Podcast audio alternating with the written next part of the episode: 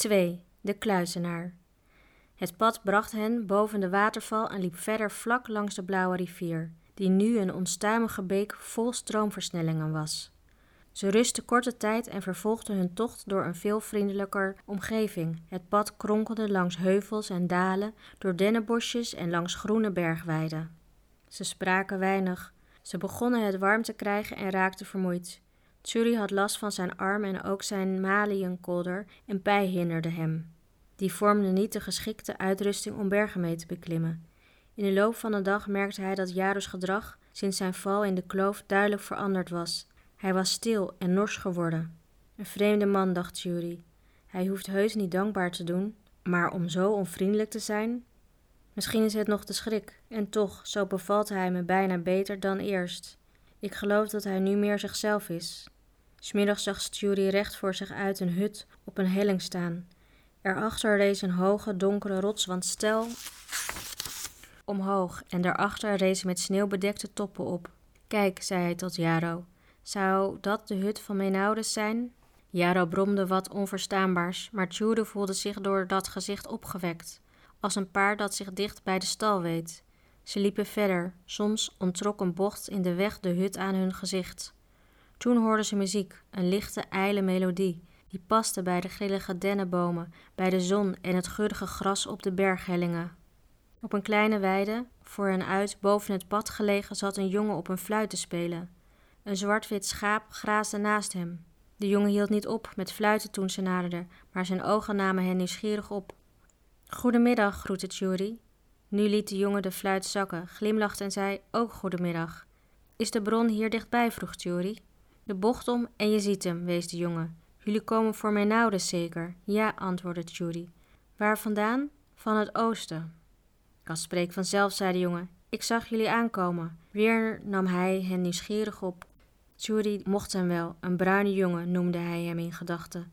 Hij droeg zo weinig kleren als mogelijk was. Zijn gezicht en blote armen en benen waren bruin verbrand. Bruin was zijn sluik kort afgesneden haar en hij had bruine, heldere ogen. De jongen bracht zijn fluit weer aan de lippen en zei: Ik zal mijn ouders laten weten dat jullie komen. Hij speelde enkele vrolijke tonen, maar toen Jaro en Tjuri verder liepen, sprong hij op, klom verder naar boven en verdween uit hun gezicht. De bron welde op, tussen enkele stenen op een klein plateau. Daarboven op een met gras begroeide helling stond de hut. Die was van verweerde houten balken gebouwd, met een dak van platte grijze stenen. Hij stond op lage palen en een houten trapje leidde naar de deur die open stond. Tjuri en Jaro bleven even bij de bron staan en de eerste verwonderde zich er een ogenblik over. Dat deze kleine waterwel nu de oorsprong was van de grote rivier in Dagenhouts Rijk. Toen ze naar de hut liepen, kwam de bruine jongen juist van de andere kant aanspringen. Blijkbaar had hij een kortere weg genomen. Hij was voor hen bij de hut, maar voor hij het trapje kon beklimmen, kwam er uit een diepe stem die zei: Het is goed, Piak, er is een jonge man die me wil spreken. Laat hem hier komen. De bruine jongen trad een pas terug en beduidde de reizigers met een handgebaar dat ze binnen moesten gaan. In de deurenopening verscheen een magere oude man, gehuld in een gewaad van ruwe grijsblauwe stof. Zijn lange golvende haren en baard waren sneeuwwit. Zijn gezicht was vriendelijk, kalm en wijs. Ach, twee mensen, zei. Treed nader en wees welkom. Shuri en Jaro groetten hem eerbiedig en beklommen het wankelende trapje. Kom binnen, nodigde de kluizenaar. Ga zitten, reizigers. De hut bestond slechts uit één vertrek, schamel ingericht. De kluizenaar ging op een krukje aan de tafel zitten en wees op een bank die aan de andere kant stond. Ga zitten, herhaalde hij. Jaro en Judy gehoorzaamden. Naast elkaar zaten ze tegenover de kluizenaar, die hen aandachtig aankeek. Heel oud moet hij zijn, dacht Judy, hem in de diepe, donkere ogen kijkend. En wijs, net zo wijs als hij oud is, of nog wijzer. Het was hem alsof de kluizer naar zijn korte, forsende blik alles begreep, zodat hij niets meer hoefde te vertellen. Naast hem schoof Jaren onrustig heen en weer. Wat brengt jullie hier? vroeg de kluizenaar. Wat zoeken jullie? Iets dat ik je moet geven? Ik kan jullie alleen helpen met zoeken. Je zult het zelf moeten vinden. Gespreekt in raadsels, zei Jaro, duidelijk niet op zijn gemak. Wat mij betreft, ik zoek een weg. Waarheen? Over de bergen. Ai, zo, zei mijn ouders. Naar het westen wil je gaan. Ja, wijze man, En ik heb gehoord dat u wel wegen weet. Wegen weet ik ja, maar ik kan ze niet zelf meer gaan. Daar ben ik te oud voor geworden. Dat begrijp ik, zei Jaro na een ogenblik stilte. Maar kunt u er mij geen wijzen?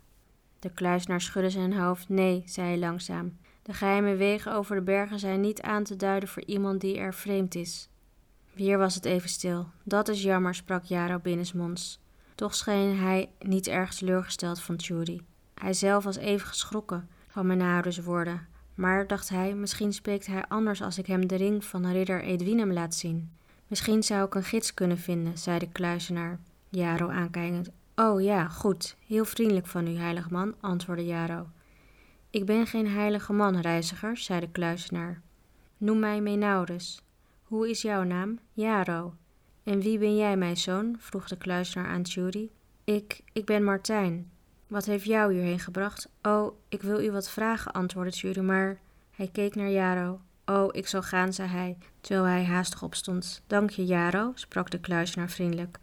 Straks zal ik verder met je praten en zien wat ik voor je kan doen. Dank u, Menaurus, zei Jaro. Hij maakte een onhandige buiging en verliet het vertrek. De kluizenaar stond op en deed de deur achter hem dicht. Toen wendde hij zich tot Judy. Spreek, Martijn, zei hij. Niemand kan ons nu horen. Judy stond op en zei: Ik heet niet Martijn, maar Judy, hoewel mijn naam er niet toe doet. Ik moet over de bergen naar het westen. Ik ben gezonden door ridder Edwinem met het witte schild. Kijk, hier is zijn ring. Die moest ik u laten zien. De kluizenaar trad vlak voor hem en nam de ring voorzichtig aan. Ridder Edwinem, zei hij zacht, paladijn van Unauer, drager van het witte schild. Waar is hij? Hij is dood, antwoordde Tjuri. De kluizenaar keek hem aan. Er was geen ontsteltenis in zijn blik, alleen grote ernst. Toen boog hij zijn hoofd en keek naar de ring. Zo is hij gevallen, zei hij, gestorven in zijn onophoudelijke strijd tegen het kwaad. Dit is een droef bericht, maar toch, droeviger was het geweest als hij anders gevallen was. Oh, niet in strijd is hij gevallen, zei Jury. Hij is vermoord, verraderlijk gedood. Dat is minder erg voor hem dan voor hem die hem doden, sprak de kluisenaar. Maar vertel, mijn zoon. Hij pakte Jury bij zijn arm en deze kon een beweging van pijn niet weerhouden. Ah, je bent gewond, zei mijn ouders. Oh, dat is niets, mompelde Jury. Ga zitten, zei de kluisenaar, en spreek, mijn zoon. Maar, zei Jury, weet u alles al niet? U was niet verwonderd mij te zien. U schrok niet toen u hoorde van ridder Edwinems dood. Ik weet niets, antwoordde de kluizenaar. Ik vermoed veel. Ah, hoe kort geleden lijkt het dat ridder Edwinem voor het eerst hier bij mij kwam. Hij was toen van jouw leeftijd, pas tot ridder geslagen en brandend van verlangen om grote daden te verrichten. Zijn wens is vervuld, hoewel misschien niet tot zijn vreugde, al kon hij dat toen nog niet vermoeden. Toen waren uw nou zonen nog jong, maar ik vreesde al dat een van hen een bedreiging zou worden voor zijn vader en zijn broeder. Ja, het leek gisteren dat de jonge Edwinem hier was, al was jij toen nog niet eens geboren. En nu zit jij tegenover mij om zijn taak over te nemen. Of is dat niet zo? Toen sprak Judy voor het eerst over wat hem was opgedragen. Hij vertelde hoe hij de ridder met het witte schild had ontmoet en hoe hij van hem de brief had gekregen voor koning Unau in het land ten westen van het grote gebergte. De kluizenaar luisterde vol aandacht en zei: Je brengt tijdingen die me bezorgd maken. Boos zijn de vorst van Evelan en zijn volgelingen. Maar verzaag niet. Het kwade zal op den duur altijd verslagen worden. Jouw taak is de brief te brengen. Ik zal zorgen dat je vlug en veilig over de bergen komt. Maar u kunt toch niet meer zelf de weg wijzen, zei Judy. Nee, ik ben te oud nu, maar ik geef je een gids die je kunt vertrouwen als jezelf. Piak heet hij. Je hebt hem buiten al gezien. Die bruine jongen? vroeg Judy. Ja, antwoordde Kluisenaar glimlachend. Hoe oud is hij? Jonger dan jij bent, denk ik, veertien jaar.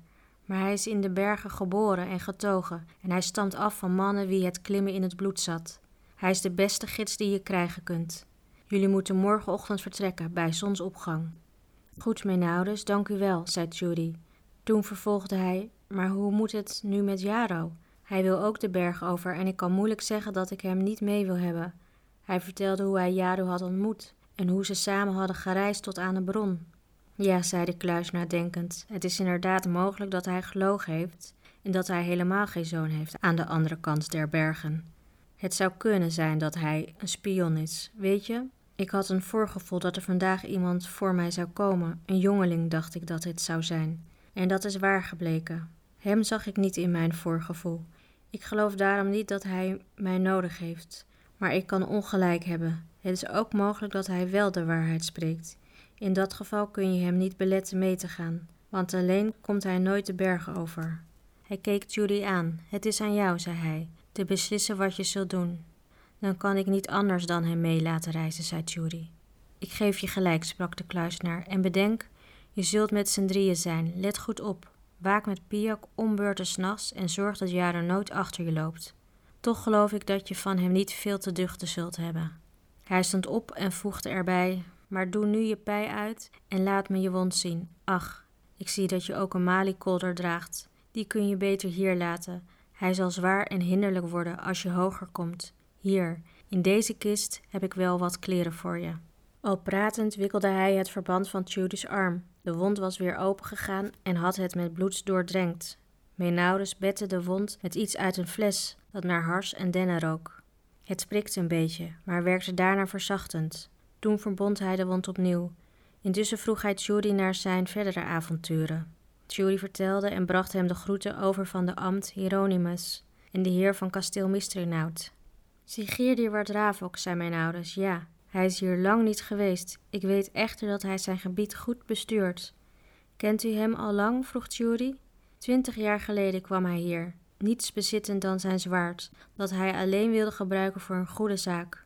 Toen zei ik hem dat hij moest afdalen en langs de blauwe rivier naar Mistrenhout moest gaan, omdat daar wel voor hem viel te strijden. Zo is hij heer van Mistrenhout geworden.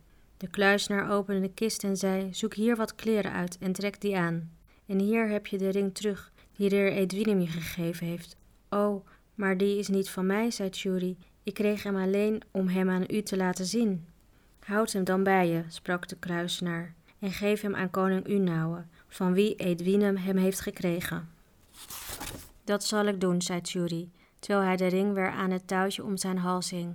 Hij vond het prettig dat hij het kleinood bij zich zou blijven dragen. Hij was het als een talisman gaan beschouwen en als een herinnering aan de belofte die hij reder Edwinem had gedaan. Dan zal ik even met Piak gaan spreken, zei de kluisenaar. Hij verdween en sloot de deur achter zich. Julie deed de maliekolder in de kist en trok in plaats daarvan een verschoten blauw wambuis aan. Zijn pij hield hij echter en die deed hij er overheen. Daarna ging hij naar de deur en keek naar buiten. Het uitzicht trof hem. Hij kon heel ver naar het oosten kijken, over Dagenhoutsrijk. Hij zag de blauwe rivier kronkelen en meende zelf dat hij de torens van Mistirnaut kon onderscheiden. Dichterbij zag hij de heuvels en landerijen, dorpjes, verspreide huizen en donker bos. De schaduw van de bergen viel er overheen. Jaro zat op een der stenen bij de bron. Hij had zijn gezicht in de handen verborgen, alsof hij ergens over treurde of zwaar pijnste. Vlak bij de hut stond Menaude zachtjes te praten met Piak. De laatste zag Tjuri op het trapje staan en glimlachte tegen hem. Tjuri ging naar hem toe. Dit is Piak, zei Menaudes. Hij zal jou en Jaro over de bergen brengen. En jij bent Martijn, dat weet ik al, zei de jongen. Ik ben tot je dienst. Morgenochtend vertrekken we. Ga alles maar vast maken, Piak, zei de kluizenaar. Hij verhief zijn stem en riep: Jaro? Jaro stond op en kwam langzaam nader. Je kunt over de bergen komen, zei de kluizenaar tot hem. Mijn vriendje en helper Piak zal jullie gids zijn. Ach, zei Jaro wat verbaasd. Ja, Martijn wil ook naar het westen. Jullie zult dus met z'n drieën reizen. Piak weet de wegen. Dat is prachtig, zei Jaro, dank u wel. Dan moeten jullie nu maar gaan eten, ging de kluizenaar voort. Jullie moeten morgen vroeg op pad en je kunt dus het best gauw naar bed gaan. Onder het eten was Jaro nog steeds stil. Piak echter had veel te vragen en te vertellen. Het bleek dat hij afkomstig was uit een bergdorpje in de buurt. Hij was een wees en mijn ouders had de laatste jaren zijn opvoeding ter hand genomen. Hij hielp op zijn beurt de kluisenaar met allerlei kleine werkjes, houtzakken, eten koken en dergelijke. Judy vroeg de kluisenaar of hij zijn helper dan wel kon missen. Natuurlijk, antwoordde deze. Piak is trouwens niet altijd hier. Hoe zou hij anders zo'n goede bergbeklimmer kunnen zijn? Piak was nog nooit buiten de berg geweest en hij vroeg de reizigers hoe het er daar uitzag, waar alles plat was. Hij zou daar niet willen wonen, zei hij. Toch zou ik wel eens willen afdalen, voegde hij eraan toe, om het land van koning Dagenhout van dichterbij te bekijken. Het ziet er mooi uit, uit de verte. Ouders heeft me er veel van verteld. Nu, je kunt er toch wel eens heen gaan, zei Tjuri. Ja, misschien wel. Vorig jaar mocht ik nog niet, toen was ik te jong. Hoe oud ben je? vroeg Jaro. Het was het eerste dat hij zei. Ik ben op midzomerdag geboren, antwoordde Piak. Vijftien. Hij wierp een blik naar mijn ouders. Nee, veertien jaar geleden. Zo, zei Jaro. Wel erg jong om onze gids te zijn. Hij is jong, zei mijn ouders, maar niet te jong. Als hij wilde, zou hij nu wel naar beneden mogen gaan, om dat wat hij vanuit de verte kent, van dichtbij te bekijken. Dan zul je merken dat alles er heel anders uitziet, Piak. Ben je ook nooit in het land van koning Unauwe geweest? vroeg Churi. Piak schudde zijn hoofd. Ik ben nooit verder geweest dan Vilame, zei hij. Dat is een dorpje aan de andere kant van de bergen. Ik heb het rijk van Unauwe natuurlijk wel van verre gezien. Eigenlijk ziet het er nog mooier uit dan dat van Dagonout. Je kunt een stad zien in de verte. De stad van Unauwe? Ik geloof het niet. Nee, de stad van Unauwe ligt verder, zei de kluisenaar. Wat je ziet is Dangria, de stad van het oosten. Ze heeft torens, zei Piak. Veel torens en muren. Bij helder weer is ze goed te zien. Zo'n stad zou ik wel eens van dichtbij willen bekijken. En ik geloof ook dat ik de regenboogrivier gezien heb. De stad van Unauwe niet? vroeg Jury. Die kun je van de berg af niet zien, zei mijn ouders. Ze ligt in het westen van het land, aan de Witte rivier, niet ver van de zee. Ben je wel eens in een stad geweest? vroeg Piak aan Tjuri. Ja, zei deze, in de stad van Dagonout. Die ligt ook ver hier vandaan, aan de Blauwe rivier, en dicht erbij is een groot bos. Piak vroeg hoe die stad eruit zag en Tjuri antwoordde. Hij beschreef de poorten en de wallen, de huizen en de nauwe straatjes, en het grote plein waar het paleis van de koning stond. Op dat plein, vertelde hij, was vaak markt en soms ook werden er toernooien gehouden. Dit laatste boezemde Piak het grootste belang in. Mijn ouders had hem wel eens ridderverhalen verteld en daar kon hij nooit genoeg van krijgen. Hij vroeg Tjuri honderd uit. Had hij wel eens een toernooi gezien en wat wist hij van Dagonauts ridders? Hoe zagen ze eruit? Wat waren hun namen en wapens en wat deden ze aan dappere daden? Tjuri had hem veel kunnen vertellen, maar hij durfde dat niet te doen, omdat hij dan misschien zou verraden wie hij in werkelijkheid was. Hij gaf Piok dus antwoord alsof hij wel eens ridders uit de verte had gezien, niet als iemand die met hen had verkeerd en er bijna zelf een was geweest. Zou je nu niet eens ophouden met vragen, Piak? zei Menaudis tenslotte met een glimlach. Onze gast heeft gewoon geen tijd om zijn brood te kauwen. Na het eten hielpen Jaro en Tjuri Piak met het inpakken van de reisbenodigdheden. De tocht zou niet lang duren, maar er was toch van alles nodig: touw, dekens en proviand. De kluizenaar zat rustig in een hoekje en keek toe. Zo, zei Piak na een poosje, dit is wel genoeg, anders hebben we zoveel te dragen. Het is toch al veel, vond Jaro. Moeten we die dekens nou meenemen? We hebben toch onze mantels en jassen, en het is zomer. Boven kan het koud zijn, zei Piak, zeker s'nachts. We zullen misschien wel over ijsvelden trekken. Wacht. Hij rommelde in de kist en haalde er een paar schapenvachten uit. Alsjeblieft, zei hij, terwijl hij Tjuri en Jaro er elk een toewierp. Toen nam hij zijn toekomstige reisgezellen keurend op. Die pij kun je opschorten of uitdoen, zei hij tot Jury. En laat me jullie schoenen eens zien. Je kunt beter deze laarzen aandoen. Mogen we de uwe ook lenen, Menouders? Jij loopt anders op blote voeten, zei Jury. Ik ben het gewend en voor boven heb ik laarzen bij me. Wel, ik geloof dat we klaar zijn.